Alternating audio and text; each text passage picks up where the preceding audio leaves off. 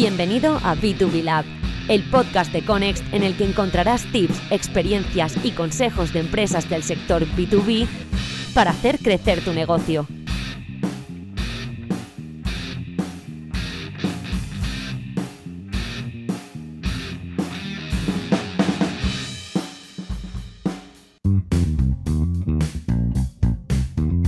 Hola y bienvenidos a B2B Lab, un espacio en el que desde Conex queremos compartir nuestro conocimiento sobre el entorno B2B. Yo soy Marcos García, responsable de negocio de Conex, y hoy estoy aquí para presentaros a Álvaro Verdoy.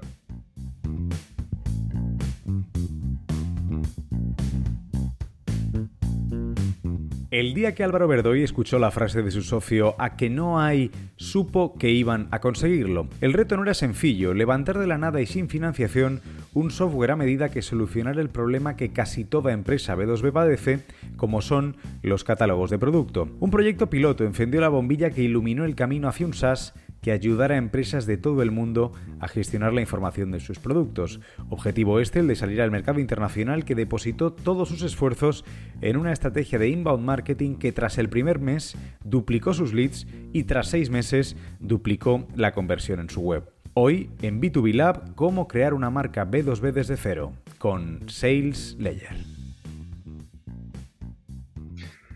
Buenos días Álvaro, ¿qué tal? ¿Cómo estás? Por, por esta invitación. Gracias por bueno, compartir con nosotros este, este espacio que, empieza, en el que hemos puesto muchas ilusiones y como no podía ser de otro modo, en el que queríamos contar con alguien bueno, que casi, casi es de la casa.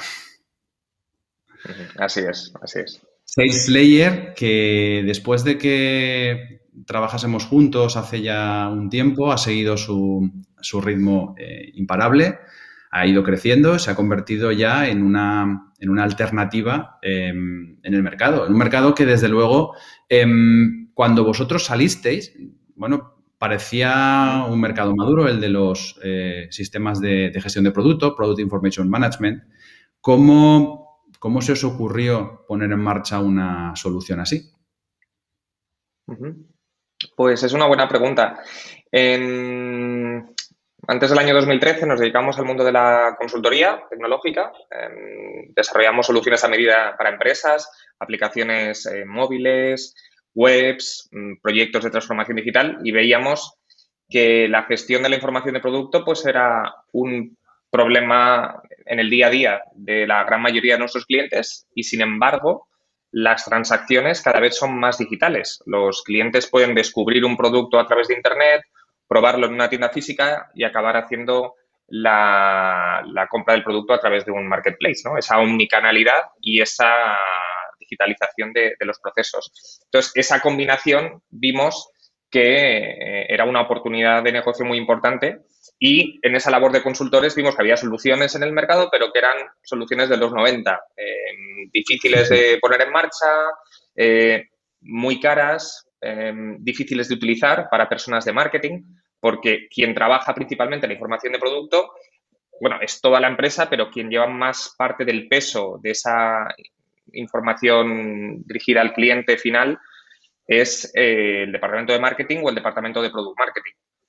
Em, por lo tanto, mm, decidimos pues, dedicarnos 100% a, a SalesLayer y montar un software que permitiera a cualquier empresa de cualquier parte del mundo vendiera el producto que vendiera, eh, gestionar su información del producto, toda esa complejidad, miles de imágenes, descripciones, especificaciones técnicas que cada vez se publican en más canales de venta, normativas internacionales, eh, traducciones, eh, contenidos multimedia de todo tipo, pues toda esa complejidad de forma colaborativa en la nube, con conectores que sincronizan automáticamente, con herramientas de análisis para mejorar la calidad de los datos y así mejorar la experiencia de compra de los clientes. Bueno, esos eran un poco los ingredientes con los que empezamos y unos años después, em, aquí estamos. Se ha, ido, se ha ido cumpliendo ese plan que teníamos. Ha sido más difícil de lo que pensábamos, ha costado más de lo que pensábamos, pero eh, la hoja de ruta se, ha mantenido. Mm. Ha sido difícil, claro, porque os lanzabais a un, a un mercado que, aunque tenía soluciones que eran antiguas, eran soluciones que estaban, que estaban ya, ya ahí. Em, ¿Dónde os encontrasteis las primeras barreras. Vosotros tenéis una idea, una gran idea, sabéis lo que no funciona, sabéis lo que queréis eh, mejorar y, empecéis a caminar. ¿Dónde llega el primer coscorrón? Pues bueno, nosotros parte de la teoría que teníamos inicialmente es que es verdad que ya había soluciones en el mercado, pero eran soluciones de empresas tipo SAP, eh, IBM, eh, en todos los sectores del software de 2B, en el mundo del, CRM se ve claramente, en el mundo del, ERP también, eh, está la solución tradicional y en el mundo del, del, ERP fue al final de los 90, en el mundo del CRM, pues principios mediados del 2000, y eran soluciones New Generation. Es decir, soluciones en la nube, con una interfaz mucho más intuitiva, con interconectividad, en, eh, modo SaaS. Entonces, la oleada del PIM, esa nueva New Generation, pues llegó en el año 2013, 2014, que es más o menos cuando nosotros empezamos. Por lo tanto, esa es un poco la teoría que teníamos y que hemos visto que, se ha cumplido después de, de, unos años. Lo más difícil es, eh, para un software de 2B, es tener un mínimo producto viable, que es verdad que los mínimos productos viables tienen que ser muy sencillos, pero cuando tienes un software para empresas, si no cumple el mínimo de necesidades que tiene una empresa, por ejemplo, gestionar productos multicategoría, multidioma, con APIs de conexión, que permitan accesos eh, diferentes según el tipo de usuario. Claro, hay muchas empresas que no lo pueden utilizar.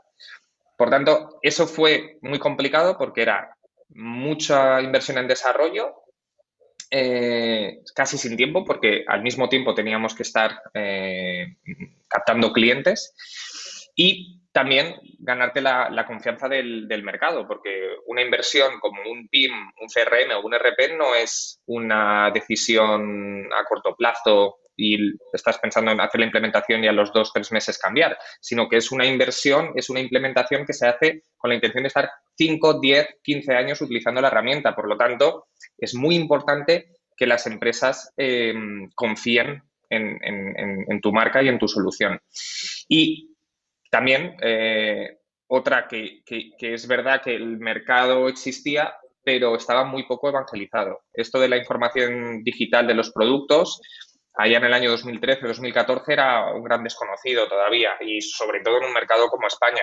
Em, empezaba a hacerse popular en Estados Unidos, pero aquí en, Europa todavía era un desconocido y nos costó evangelizar mucho y que las empresas lo vieran no solo una necesidad, sino también una prioridad. Es decir, sabemos que muchos de nuestros em, potenciales clientes entonces decían, sabemos que lo hacemos mal, pero llevamos muchos años haciéndolo así, no hay prisa. Bueno, eh, por suerte las cosas han cambiado, todas esas barreras, todos esos coscorrones que comentabas antes, con el paso de los años se han transformado en barreras de entrada y eso pues, nos permite tener una, posición en el mercado que si entran pues, nuevos players mm, van a tener que pasar por gran parte de lo que hemos pasado nosotros. Es verdad que el, mercado ya está evangelizado, pero hacer una solución suficientemente robusta pues va a llevar unos, unos meses incluso unos años y eh, ganarse la confianza y tener ciertas referencias pues también cuesta tiempo. Por lo tanto, lo que al principio es, eh, te complica un poco la vida, a la larga se convierte en una, en una ventaja competitiva. Has tocado algunos puntos muy importantes dentro de lo que es el desarrollo de, un negocio B2B. Quizá el, más relevante de todos sea el de la confianza. ¿no? vas a vender a una empresa, desde luego no vas a entrar de la noche a la mañana con una solución en, una empresa eh, que no te conoce y, para poder darles eh, una solución, primero tienen que confiar en ti. Y luego también has tocado otro punto clave, que es el de la complejidad de las ventas. Eh, las ventas tardan mucho tiempo en, realizarse y normalmente involucran a, diferentes actores. Pero en vuestro caso, em, hay uno, hay un actor en la empresa que es, que es fundamental y es el director de marketing.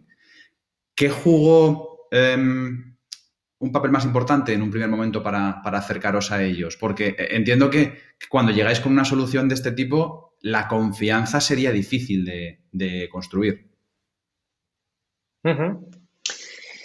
Bueno, eh, es difícil, pero hay que hacerlo. No hay otra alternativa. El primer ingrediente es, generar confianza. Si, la persona que tienes delante, que tiene que firmar el contrato, no confía en tu solución, no confía en tu empresa, eh, para construir esa relación a largo plazo, pues estás muerto. Eh, ese es el primer paso.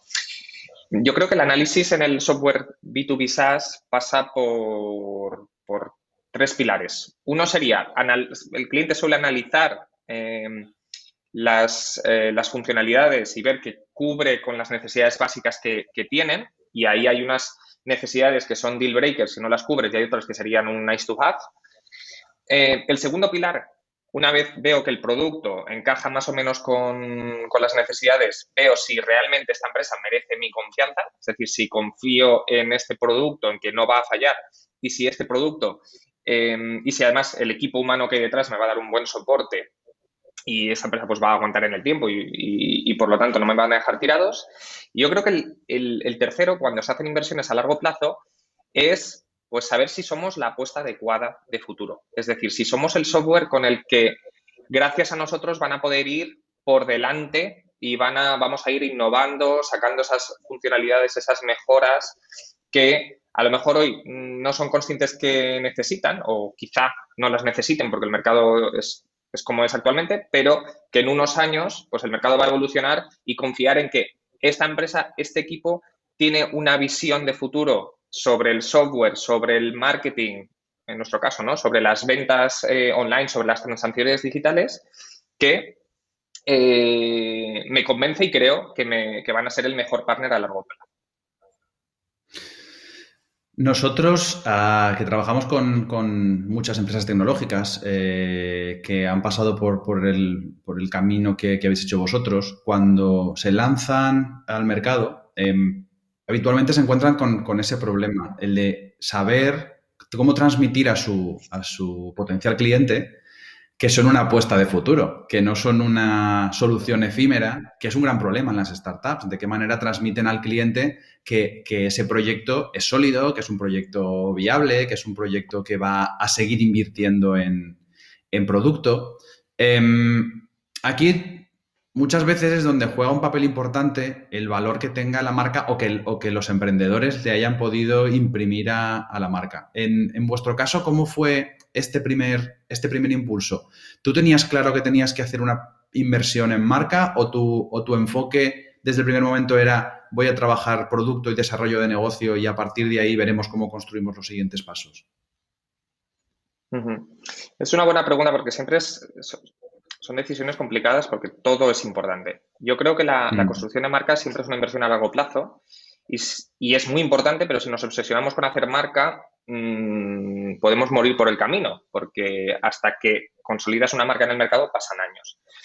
Em, yo a día de hoy puedo decir que SalesLayer ya es marca en, España, puedo decir que ya es marca en el sector del PIN, si buscáis... Um, si buscas marcos eh, Product Information Management, los mejores sobre Product Information Management, etcétera, vas a ver que estamos muy bien posicionados a nivel mundial, pero esto ha sido un trabajo de muchos años. Por lo tanto, creo que lo importante es empezar por tener claro cuál es la visión de producto, por tener claro eh, cuál es ese roadmap y hacia dónde quieres ir, para a partir de ahí, bueno, y también tener claro hacia dónde va el mercado, para a partir de ahí ir trabajando el mensaje.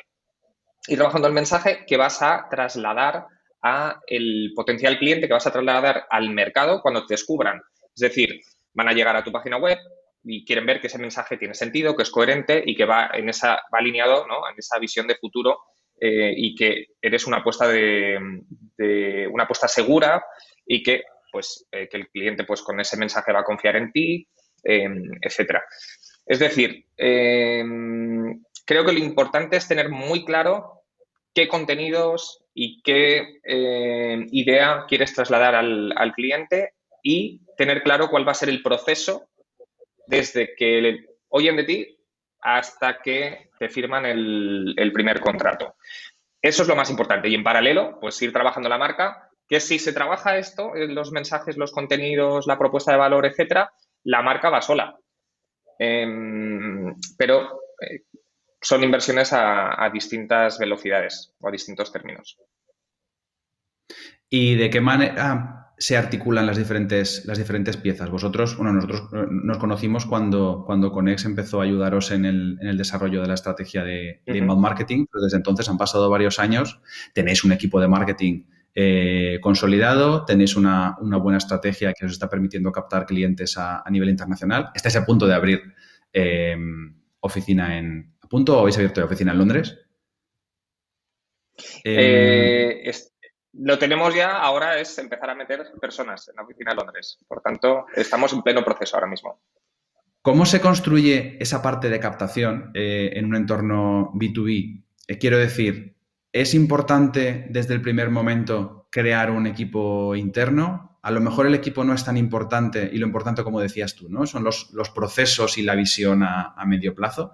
Eh, ¿Tú qué les aconsejarías a los emprendedores que se encuentren a punto de, lanzar el proyecto, que a lo mejor están preparando la primera ronda de financiación, que ya les pica ese escalado de, la empresa, ¿cuáles son los, pasos que tú les aconsejarías de cara a consolidar ese proceso de captación de negocio? Bueno, es, una muy buena pregunta y depende mucho del caso. Em, yo creo que lo primero es tener claro que marketing y ventas tienen que estar muy bien conectados. De nada sirve hacer inversiones en marketing si después no tengo un soporte de ventas o un plan, un funnel de ventas, unos procesos de ventas para coger esas oportunidades y transformarlas en euros, transformarlas en clientes. Y yo creo que el primer paso es que el equipo fundador se involucre al máximo en el proceso de marketing ventas y que sean ellos los que em, lo hagan para aprender, para ver cuáles son las objeciones del cliente, cuáles son los, mensajes que mejor funcionan, etcétera. Ese sería el primer paso. Y a partir de ahí, las combinaciones pueden ser muchas. Em, claro, el primer paso, como fundadores, vale, nos, nos involucramos, pero eso no es muy escalable. Pues ya llega el paso número dos, es cómo hago que este proceso sea replicable para que lo hagan otras personas que no son los fundadores y que se pueda hacer a escala y a volumen. Entonces, ahí digamos que mm, hay varias fórmulas y que han funcionado varias y depende también mucho de la financiación que tengamos. Creo que se puede trabajar muy bien de forma externa. Em, se, puede, se puede hacer pilotos con agencias externas o con, o con equipos que nos ayuden, que no estén pues eso, dentro de la, de la compañía. Em, y probar, pues, más o menos que los pasos funcionan y hacerlo de una manera ágil, ¿vale? Porque si lo hacemos mediante contrataciones y demás al principio, cuando no está todo muy, muy pulido, pues quizá nos sale mucho más caro y invertimos mucho más tiempo, que al final, pues también es dinero. Yo creo que lo, importante es, primero, habría que internalizar si, empezamos con un piloto o empezamos a trabajar externa, primero es internalizar las ventas, porque el, proceso comercial necesita además know-how sobre cómo hacer una, una, una, demo, cómo hacer el, eh, cómo explicar bien el producto, resolver todas las dudas del, cliente, hacer un, RFP si es, si es el caso, eh, negociación, etcétera. Son unas, unas cualidades que es más difícil transmitir a una empresa externa, bueno, un partner externo. Y el marketing pues, se puede tener eh, durante más tiempo externalizado, eh, porque es, pues, al final es trabajar mensajes, trabajar canales y coordinarse muy bien con el equipo de ventas que acabamos teniendo internamente. Y luego, pues poco a poco podemos ir internalizando ciertos recursos de, marketing, pero bueno, al final en el mundo del, del marketing em, a los directores de marketing les encanta trabajar con, agencias y tener parte de los recursos em, externos. Yo creo que es muy importante empezar en pequeño, probar, ser muy ágiles haciendo esas, esos, esas iteraciones y, a partir de ahí ir, escalando. Y entre medias hay un montón de errores y de aprendizajes y también un montón de aciertos que, son los que construyen el proceso y el camino. Viendo, bueno, el, proyecto desde, desde fuera, eh, yo personalmente creo que uno de vuestros grandes aciertos es el que comentabas de eh, alinear muy bien los esfuerzos o, desvivirte por, por alinear eh, muy bien los esfuerzos de, marketing, es decir, los leads que capto con los esfuerzos del, equipo comercial. hemos vivido vuestro, vuestro, vuestra construcción ¿no? de, ese proceso, de, ese proceso de, ventas. Em, y habitualmente no, no sueles encontrar empresas que tengan esa vocación de ventas en el sentido de ser capaces de transmitir esa necesidad o ese hambre ¿no? por cerrar mercado a, todo el equipo e incluso a los, a los, colaboradores externos y al mismo tiempo que entienda también que todas las acciones que se pueden desarrollar para captar negocio van enfocadas al final a, vender más y que los leads no tiene sentido captarlos y luego no va a haber un equipo detrás de, ventas que lo cierre. Em, esto que es habitual verlo en el sector B2B, perdón, en el sector SaaS, no es tan frecuente eh, verlo en otros sectores B2B como los sectores industriales, em, etcétera. ¿Crees que a vosotros em, os influye esa proximidad que habéis tenido siempre al, mercado norteamericano? Porque al final Layer es un proyecto que nació con vocación global y que desde el primer momento estaba trabajando en, diferentes continentes. ¿Es, una influencia que, que, os trajisteis del otro lado del Atlántico o pensáis que ya es un cambio cultural y que todas las empresas van a esa línea? A ver, es una buena pregunta. Em, yo creo que más de traerlo de, Estados Unidos, que bueno, que todo influye, es empezar en un entorno digital, donde las transacciones son digitales. Nosotros a nuestros clientes no los conocemos, eh, la gran mayoría de ellos. Hemos hecho todas las, mm, todo el proceso comercial, la, la, negociación, la firma de los contratos, la puesta en marcha, el soporte, el customer success, todo digital desde el día uno. Y, bueno, es verdad que eso era más común hacerlo en Estados Unidos y además no había más remedios. y la gran parte del equipo estaba en España y los clientes estaban en Estados Unidos, pues o lo haces digital o si no, no te sale rentable viajar allí, eso está claro. Y en España, pues con los últimos acontecimientos, pues se ha hecho, ahora ya es la orden del día ahora mismo, eh, hace un par de años viajábamos mucho a visitar a los clientes presencialmente porque les gustaba vernos presencialmente, etcétera, pero esto eh, ha cambiado. No sé, un poco relacionado con la, pregunta que me hacías, de, lo, teníamos, que lo veíamos claro, que de, que toda la empresa tenía que estar alineada. Es que o vas o no vas. Es decir, hacer la inversión a medias o invertir en marketing digital, en inbound marketing, en account-based marketing, bueno, en, cualquier estrategia, en, el canal, para que luego todo eso acabe en leads, en contactos, en, oportunidades que no se transforman en ventas, pues es tirar el dinero. Por tanto, em, es una, es, decir, es, es una apuesta de, toda la empresa, de, de, todos los departamentos, incluso el equipo técnico, el equipo de producto, tiene que saber que trabaja para captar más clientes, que tenemos que tener el mejor producto del mercado, porque cuanto mejor sea el producto, más, digamos que más afilada estará la hoja, ¿vale? Y en nuestro equipo comercial va a tener que hacer menos esfuerzo para convencer a un cliente, porque el, producto le va a enamorar por sí solo. Bueno, es, al, final es, transformador y en nuestro caso es que no había otra, otra alternativa, porque si nuestro mercado al principio no estaba en España, estaba en Estados Unidos, pues la forma de vender era así. Y, si no funciona, pues la empresa no funciona. No hay otra alternativa. Si hubiéramos tenido otras, otros canales de venta y demás, pues a lo mejor hubiéramos tenido la tentación de quedarnos a medio camino. Mm, es, difícil de, contestar a esa, pregunta. Imagino también creo que, es un tema de visión, ¿eh? De hacia dónde van las cosas.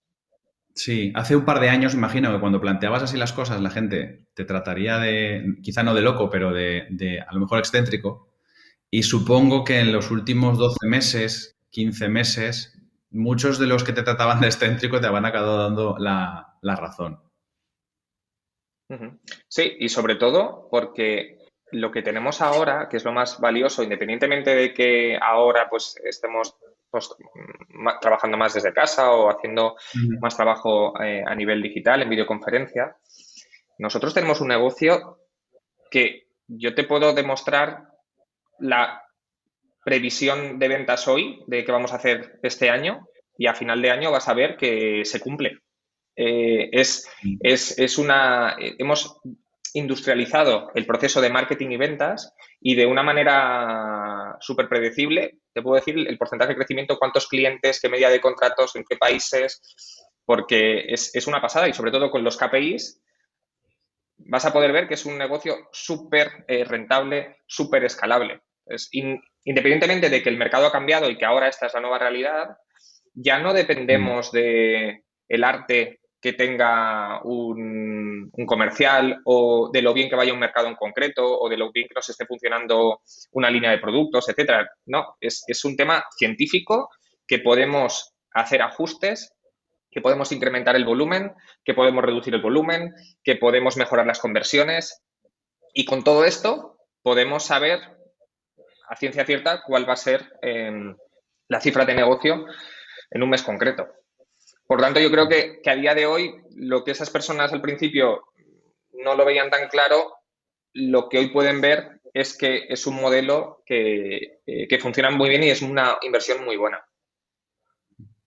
Yo creo que esa es una de las grandes lecciones que, vosotros en, particular y el sector del SaaS eh, en general tiene para transmitir a, otras empresas B2B que habitualmente em, bueno, son, son, empresas o sectores más tradicionales, que, han estado más consolidados, más, más, industriales y que a lo mejor han dejado de lado esta procedimentación de la captación de, negocio, que, como bien comentabas tú, al final es una cuestión de, de proceso. O sea, si yo instauro un proceso para ser más eficiente en la producción o en la calidad, pues al final em, ejemplos como el vuestro demuestran que también puedo hacerlo así en la parte de captación y, de ventas, desde luego. Así es. Eh, eh, es que si no, dependemos mucho de, factores externos a la, compañía.